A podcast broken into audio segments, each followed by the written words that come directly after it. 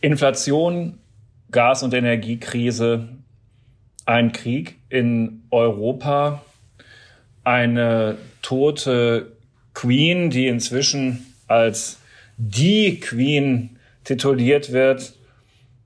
Es ist viel los in Tagen wie diesen und eine Online-Nachrichtenredaktion muss all das rund um die Uhr begleiten. Zugleich verändert sich die Medienlandschaft fundamental. Immer mehr Menschen lesen ihre Nachrichten, Hintergründe, Kommentare tatsächlich nur noch online, immer weniger gedruckt.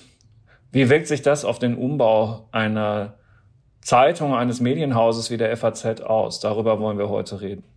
Herzlich willkommen zum FAZ Digitech Podcast, liebe Hörerinnen und Hörer. Heute mit dem Redaktionsleiter, mit dem Chef von Faznet, Kai-Tore Philipsen. Vielen Dank, dass du Zeit hast, mit in den Digitech Podcast zu kommen, lieber Kai. Sehr gerne. Mein Name ist Carsten Knob, ich bin einer der Herausgeber der FAZ. Ja, und Sie kennen mich ja aus dem Digitech Podcast schon. Der Kollege Alexander Armbruster ist heute leider verhindert. Deswegen machen wir das einfach mal untereinander. Aber mit Kai Tore ist auch der Fachmann für das, was die FAZ in dem Geschäft betreibt und wie unser Umbau abläuft, hier mit an Bord. Und ähm, wie Sie wissen, kümmere ich mich ja auch noch ein wenig mit darum. Genau. Wir unterhalten uns also einfach über das, was wir hier Tag für Tag machen und lüften ein wenig den Vorhang und sind uns sehr sicher, dass Sie sich dafür tatsächlich auch interessieren, weil dieses Nachrichtengeschäft ja doch vor manchen Herausforderungen steht und wie wir aus den Lesermeinungen und Kommentaren wissen, dem einen oder anderen durchaus auch Rätsel ähm, aufgibt, warum wir bestimmte Sachen machen, wie wir es machen. So, so viel zur Vorrede. Lieber Kai, wie groß ist Faznet denn eigentlich überhaupt? Um da mal so einordnen zu können, wie viele Menschen sich Tag für Tag auf unserer Webseite rumtreiben. Also wir haben jeden Tag über zwei Millionen Besucher auf unserer Webseite und die kommen von morgens um sechs, wenn sie ihr Handy anschalten und der erste Blick vielleicht nachdem ins persönliche Postfach auf die Nachrichtenseite geht und sie kommen bis spät in den Abend. Früher haben wir eine Büronutzung gehabt, eine ganz klassische. Heute durch die Smartphones äh, werden wir über den ganzen Tag genutzt. Und diese zwei Millionen pro Tag summieren sich in einem normalen Nachrichtenmonat dann so auf 60 bis 80 je nach Ereignissen und äh, Millionen Visits pro Monat. Und nur als Beispiel im März 2020 als wir uns alle vor Corona noch mehr gefürchtet haben, als wir das jetzt tun, da waren es dann auch schon mal doppelt so viele Leser, die wir hatten, die sich bei uns informieren wollten. Mhm. Also stark schwankend, aber eben doch ähm, an fast allen Tagen verlässlich über zwei Millionen und damit auf einem Niveau, das das reine Printprodukt natürlich auch zu seinen besten Zeiten nie erreicht hat. Die Marke FAZ ist durch das digitale Geschäft sehr viel relevanter und reichweitenstärker geworden, als sie es je früher war. Das kann man schon sagen. Und ähm, in, insofern kann da auch von einer Krise überhaupt gar keine Rede sein. Wohl aber natürlich leider Gottes in der Welt ähm, gibt es äh, zahlreiche Krisen und für Journalisten ist das so ein bisschen ambivalent. Zum einen ist es natürlich spannend, die begleiten zu können. Zum anderen wird man halt auch persönlich davon getroffen. Ähm, lüfte doch tatsächlich, wie schon angekündigt, mal so ein bisschen den Vorhang. Wie funktioniert es denn, wenn man plötzlich erfährt, an einem Donnerstagabend mitten in der Woche, dass in Schottland die Queen gestorben ist? Ja, ich will ganz kurz vorher vielleicht noch einmal äh, sagen, was das Besondere an der Nachrichtenlage dieser Tage ist. Wir haben ja als Journalisten immer wieder mit Krisen zu tun. Man denke nur an 9-11, äh, den Afghanistan-Krieg, Irak-Krieg. Wir sind ja alle schon lange dabei und haben das erlebt. Was die, die jetzige Nachrichtenlage so besonders macht, ist, dass sich nicht eine Krise an die andere reiht, sondern dass sie wie so ein äh, Stapel Pfannkuchen sich übereinander schichtet. Wir haben die Corona-Krise noch gar nicht hinter uns gehabt. Da begann der Krieg in der Ukraine. Und äh, jetzt kommt die Gaskrise, die Stromkrise und wir haben immer weitere Baustellen, um die wir uns, wie du schon richtig gesagt hast, erstmal professionell kümmern müssen. Aber von vielen dieser Krisen sind wir ja auch ganz persönlich betroffen. Wir mussten auch auf einmal wissen, welche Maske wir tragen wollen. Wir müssen auch unsere Stromrechnung, unsere Gasrechnung zahlen. Dann stirbt plötzlich auch noch die Queen. Genau, und dann stirbt plötzlich auch noch die Queen.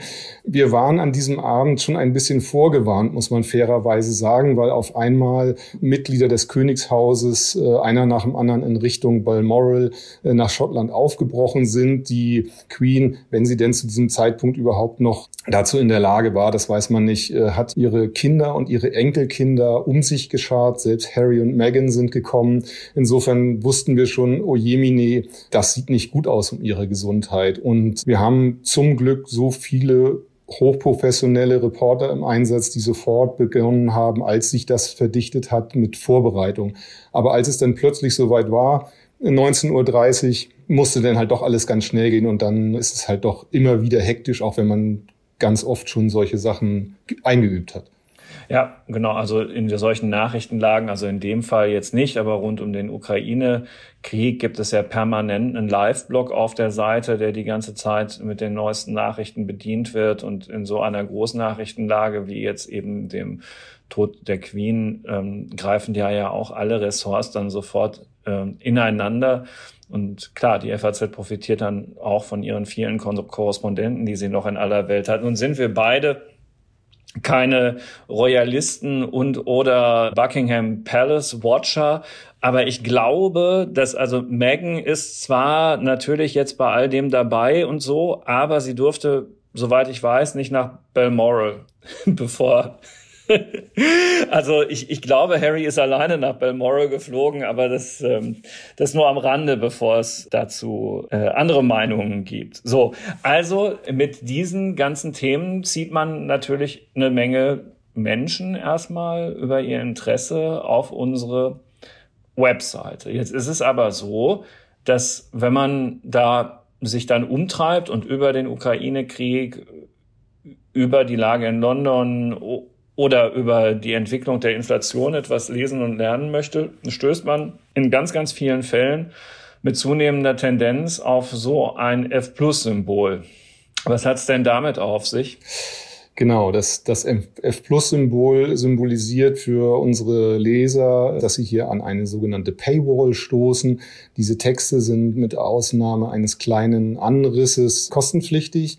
Das heißt, wir wollen, dass die Leser sich an der Finanzierung des Journalismus, den wir bei der FAZ machen, beteiligen, so wie das wenn man mal sehr weit zurückblickt oder äh, auch nur 50 Jahre zurückblickt, schon immer war. Man hat schon immer Geld für eine gedruckte Zeitung bezahlt und sie hatte Anzeigen.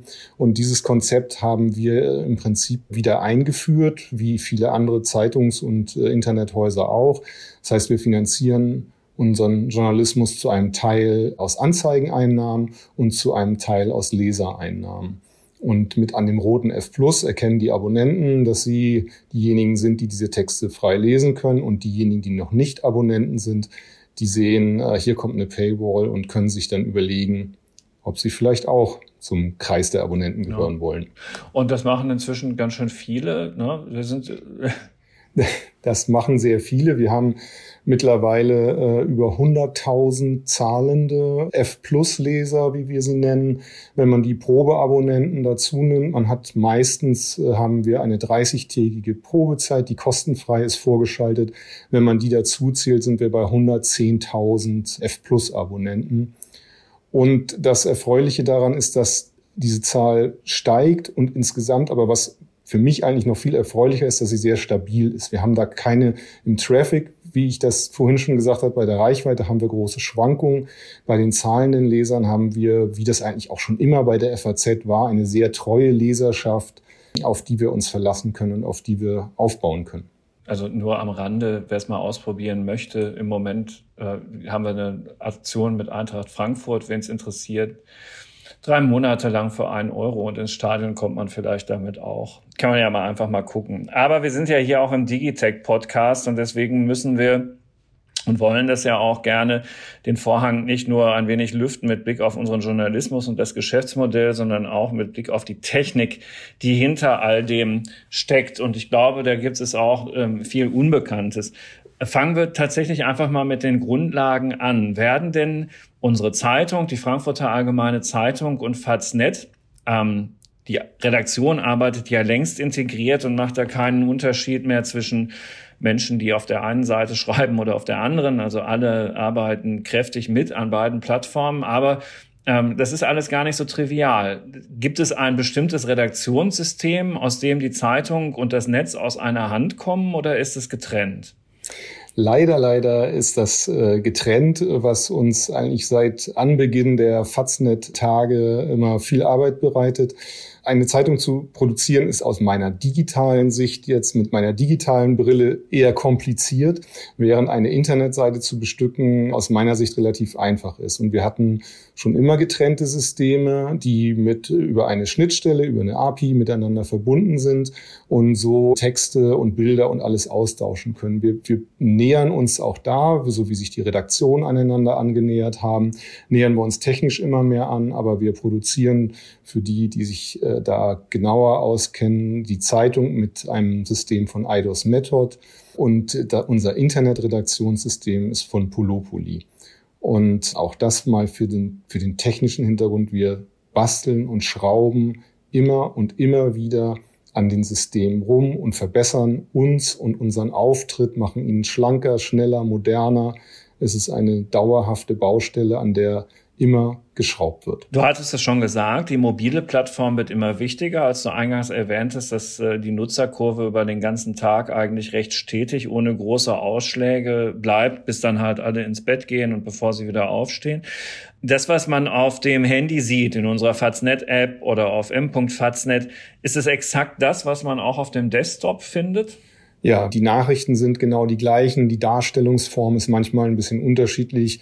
Wir haben manchmal unterschiedliche Bildformate, die man sieht. Aber wenn wir eine Meldung haben oder der, der Ukraine-Live-Blog, den du erwähnt hast, der hat die gleichen Inhalte, ob man mobil kommt, ob man sich die App runterlädt oder ob man vielleicht an seinem Dienstrechner im Büro die Website aufruft. Also die, die Inhalte sind äh, überall die gleichen. Genau, also wenn man mobil auf unsere Webseite zugreift, ist es überhaupt keine reduzierte Auswahl, wobei es natürlich äh, Leserinnen und Leser gibt, die eine App besonders schätzen, die genau das tut, aber in voller Absicht, nämlich der Tag, wo eben das Wichtigste der vergangenen 24 Stunden ausgewählt wird. Und ja, wer den Tag noch nicht kennt, ist es in allen App Stores zu finden. Hat, also das hatte eine Instagram-Anmutung, bevor Instagram erfunden worden ist. Ähm, sieht immer noch sehr, sehr modern aus und äh, obwohl wir es schon tatsächlich eine, eine kleine Weile machen.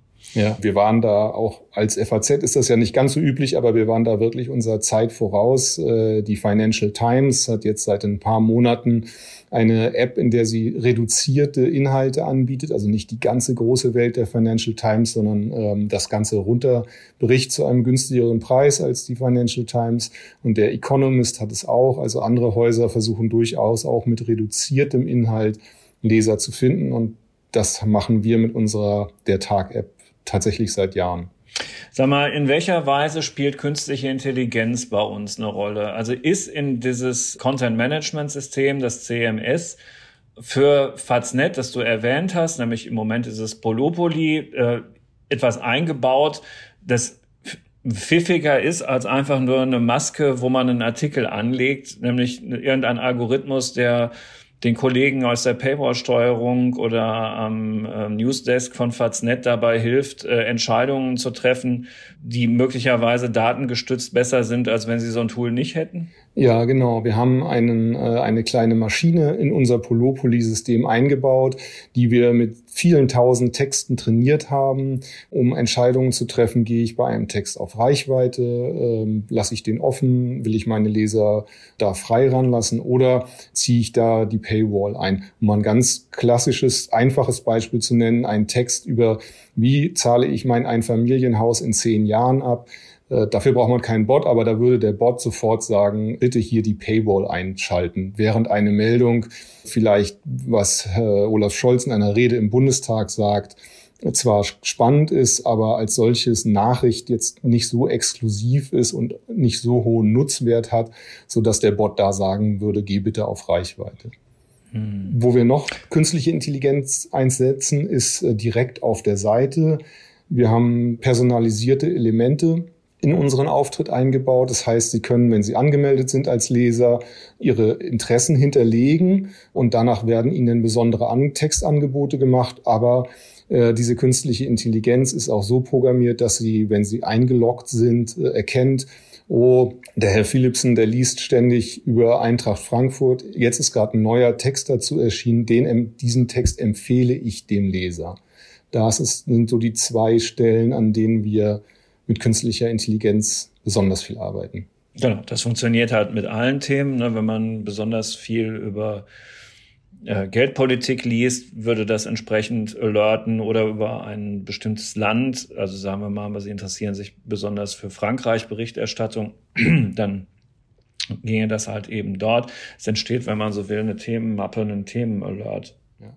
Was man vielleicht beim Thema künstliche Intelligenz noch dazu sagen muss, ist, was wir eben nicht machen. Was wir nicht machen, ist, dass wir Texte durch künstliche Intelligenzen äh, erstellen lassen. Es gibt durchaus schon Konkurrenten, die das machen, aber wir halten den menschlichen Journalisten, der am Ende des Tages eine Entscheidung trifft und eine Bewertung trifft, immer noch als wertvoller. Es gibt Unternehmen, die zum Beispiel DAX äh, Konzernbilanzberichte zu äh, durch künstliche Intelligenz zu Texten umschreiben lassen oder Drittliga-Fußball ist so ein Beispiel. Aber da haben wir uns bisher noch deutlich dagegen entschieden. Ja, das stimmt. Wobei, never say never, sag niemals nie. Genau. Ähm, für alle Zeiten ausschließen können wir das natürlich auch nicht. Äh, entscheidend ist, dass immer dabei steht, dass es von einer Maschine gemacht worden ist. Ich, ganz offen gesprochen, ich äh, bin da hin und her gerissen. Ich könnte mir das mit der entsprechenden Kennzeichnung journalistisch sogar vorstellen in Nischenanwendungen eben für Sportligen, also unterklassige Sportligen oder auch für eine, ja vielleicht nicht für eine Bilanzberichterstattung, aber für eine Quartalsberichterstattung oder aber, dass so eine künstliche Intelligenz merkt, wenn es irgendwo einen erheblichen Kursausschlag gibt, dass man guckt, was da los ist. Ja.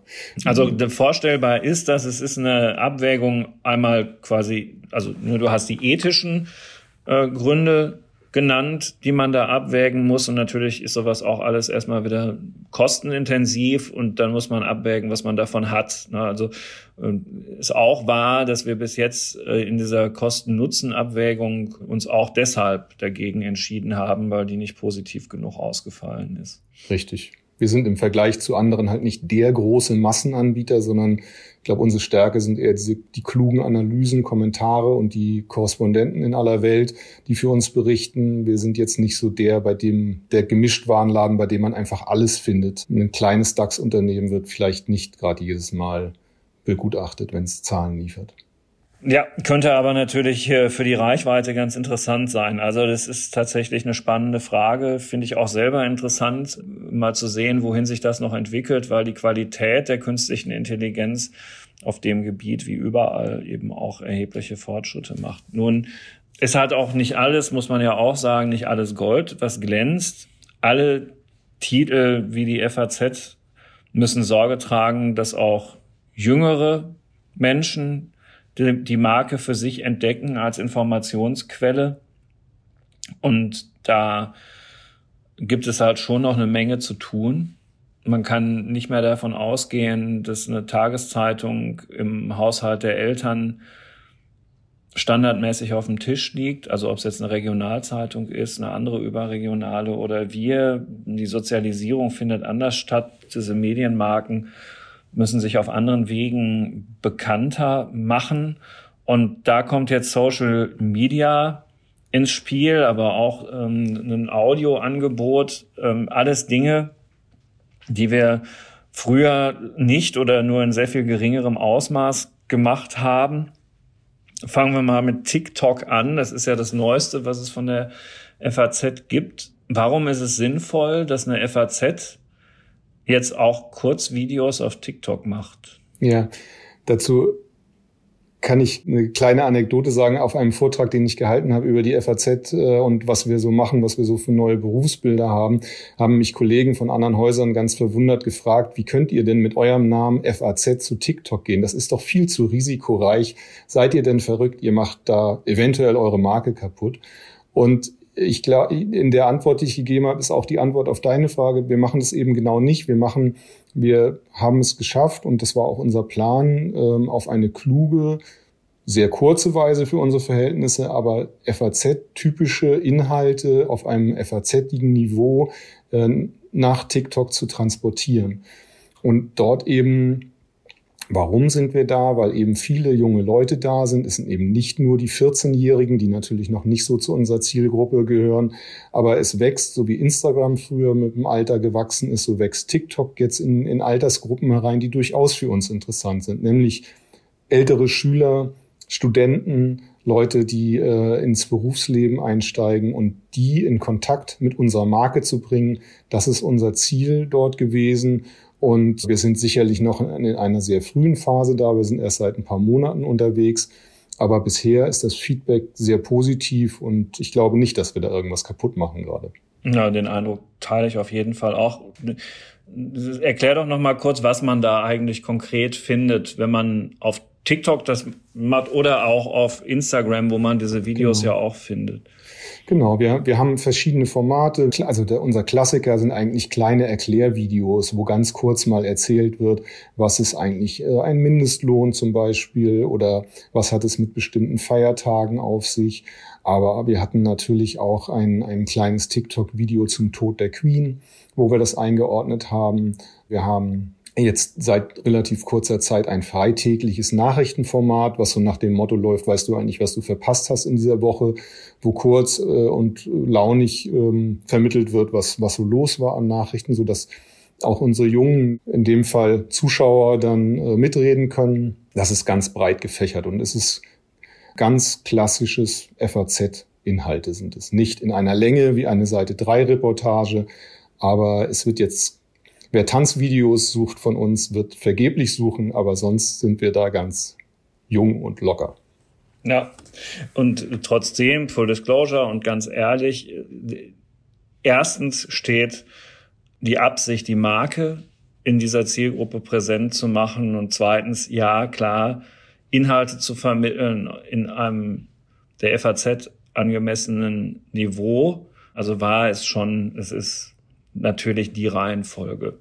Also da muss man schon ganz ehrlich sein. Ne? Wir machen das so gut wir es können und ich glaube, wir können es wirklich inzwischen sehr, sehr gut. Es ist ja wirklich nicht einfach, da die richtige Tonalität zu finden und die richtige Ansprache und die richtigen Kollegen, Kolleginnen und Kollegen, die sich dann da äh, vor die Kamera stellen. Aber natürlich das ist ja ganz klar. Und äh, die Herleitung, warum wir da sind, und das ist ja auch nicht verwerflich, ist eben in einer jüngeren Zielgruppe, die wir unbedingt erreichen müssen, einfach unsere Marke präsenter zu machen. Richtig. Es geht einfach darum, wenn diejenigen, die uns schon kennen, in ein Alter kommen, wo man sich überlegt, äh, will ich ein digitales Abonnement abschließen, weil ich das vielleicht für meinen Alltag brauche äh, oder für mein Berufsleben oder will ich ein, äh, ein analoges äh, Abo abschließen für eine Zeitung, dass dann der Name FAZ einfach schon mal bekannt ist und, und äh, das ist einfach heute nicht mehr selbstverständlich. Zeitungen und diese Namen unserer ganzen Zeitungsprodukte sind ja auch aus dem öffentlichen Raum weitgehend verschwunden gibt immer wieder weniger Kioske und immer weniger äh, Tagesverkauf an Zeitungen. Das erleben wir ja auch. Deswegen suchen wir diese anderen Wege. Ich habe hier vor mir liegen, es war ja gerade der ähm, BDZV-Kongress und dazu ist eine, eine Zeitschrift erschienen, ähm, die reißt relevant, das Magazin des Bundesverbands der Digitalpublisher und Zeitungsverleger ganz interessant. Da steht was drin, ähm, eben auch zu den jungen Leuten zu dem Projekt Hashtag Use the News, das die Mediennutzung von jungen Menschen untersucht hat und dabei, naja, gut, man staunt jetzt nicht, große Lücken bei ihrer Medienkompetenz festgestellt hat. Soweit, so schlecht. Grund, überraschend finde ich, weil sie die Nachrichten oft als zu negativ empfinden. Also ein Grund, warum junge Leute keine Lust haben auf das, was wir in unseren Redaktionen so tun, ist, dass sie das Gefühl haben, das ist doch sowieso alles nur negativ. Interessant, oder? Ja, finde ich interessant. Wenn ich mich an meine eigene Jugend erinnere, wie ich, habe ich mich dem Journalismus genähert, dann war das ganz viel Sportberichterstattung. Das ist natürlich hm, erstmal nicht nur negativ, Ähm, aber diese News- und Nachrichtenvermeidungsstrategien, die äh, gibt es durchaus auch Untersuchungen. Es gab ja den großen Reuters Digital News Report, der jedes Jahr rauskommt. Das gibt es auch in anderen Altersgruppen. Und es gibt durchaus äh, Trends an, an Unis und auch teilweise schon in den Medienhäusern, die diesen sogenannten konstruktiven Journalismus, äh, die versuchen wollen, dem eine, eine breitere Front zu geben. Ähm, ich bin da zwiegespalten. Zum einen mal ganz kurz gesagt, haben wir natürlich auch diesen konstruktiven Journalismus. Also wer uns gelesen hat, äh, mindestens mal seit Corona-Beginn, also äh, mehr Ratgeber äh, geht gar nicht, von der Maske bis zum, wie, wie lüfte ich mein Zimmer. Wir haben ganze Redaktion, wenn, wenn man Technik und Motor gerne liest, dann kriegt man dadurch durchaus sehr viel konstruktive Vorschläge, wie man sein IT-Leben oder sein motorisiertes Leben gut machen kann.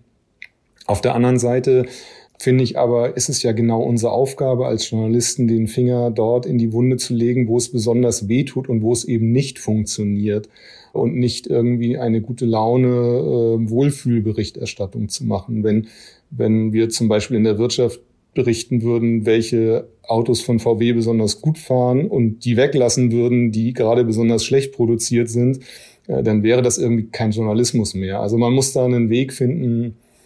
Ich glaube, unsere Grundsätze und unsere Ursprungsaufgabe, nämlich kritischer Begleiter zu sein, nicht äh, aus den Augen zu verlieren. Kritisch und unabhängig, übrigens etwas, was die FAZ wirklich ist. Auch wenn Kritiker einem immer wieder unterstellen, man sei von irgendeiner Interessenvereinigung gesteuert. Ähm, es ist einfach nicht so. Dass es in unserer, in unserer Zeitung in, im Netz steht, ähm, ist tatsächlich einfach unsere eigene Meinung. Ist eigentlich eine sehr moderne Konstruktion auch, die die FAZ da hat. Könnte nicht unabhängiger sein. Es ist viel zu unbekannt, dass die FAZ einer Stiftung gehört, dass die Gewinne, die dorthin überwiesen werden, für Stipendien von Studenten gezahlt werden, dass ähm, eben kein Fremdkapital durch irgendeine Private Equity Gesellschaft oder gar irgendeine Industrie hier im Haus ist. Ähm, nur die Stiftung und die vier Herausgeber sind die Anteilseigner und Zeitung wird nicht von einem Chefredakteur geführt, der sagen kann, es geht jetzt dahin oder dahin, sondern wir sind hier alle einem extremen Kollegialprinzip ähm, verbunden und arbeiten in dem auch, dass auch im Haus eine große Meinungsvielfalt zulässt, ähm, was manchmal ein bisschen verwirren kann, aber ähm, was ja gerne auch mal in sozialen Medien uns entgegenschlägt, dass mir fällt gerade ein lustiges Beispiel ein. Da kann man auch noch mal ein bisschen was zu Faznet erklären. Wir hatten, ich führe den Satz von eben gleich zu Ende, wir hatten neulich unheimlich viel über Milch. Also über Hafermilch und andere Milch.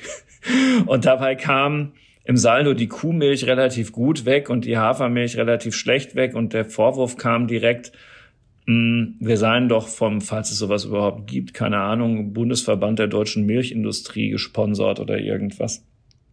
Tatsächlich war das völlig anders, nämlich wir haben nur Leserinteresse ausgewertet, äh, festgestellt, ähm, was Sie bei uns lesen möchten und uns danach verhalten und einfach mehr dazu recherchiert und noch mehr aufgeschrieben. Und Kai, erzähl doch mal, wie das kam.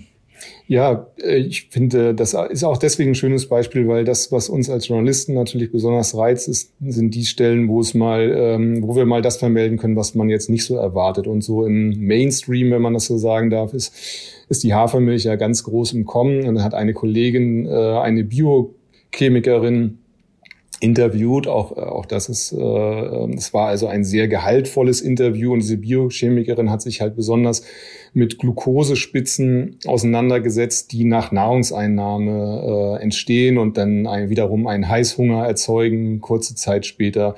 Äh, und das Ganze ist dann so ein, so ein unglücklicher, ungesunder Rhythmus, der nicht gerade hilft, wenn man zum Beispiel abnehmen will.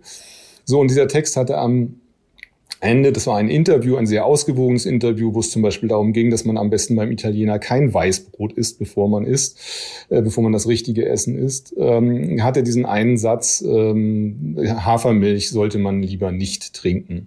Und wie das auch so funktioniert, Journalismus, das hatten wir zur Überschrift gemacht und äh, es hat sehr viel Leserinteresse erzeugt, weil es eben so unerwartet kam.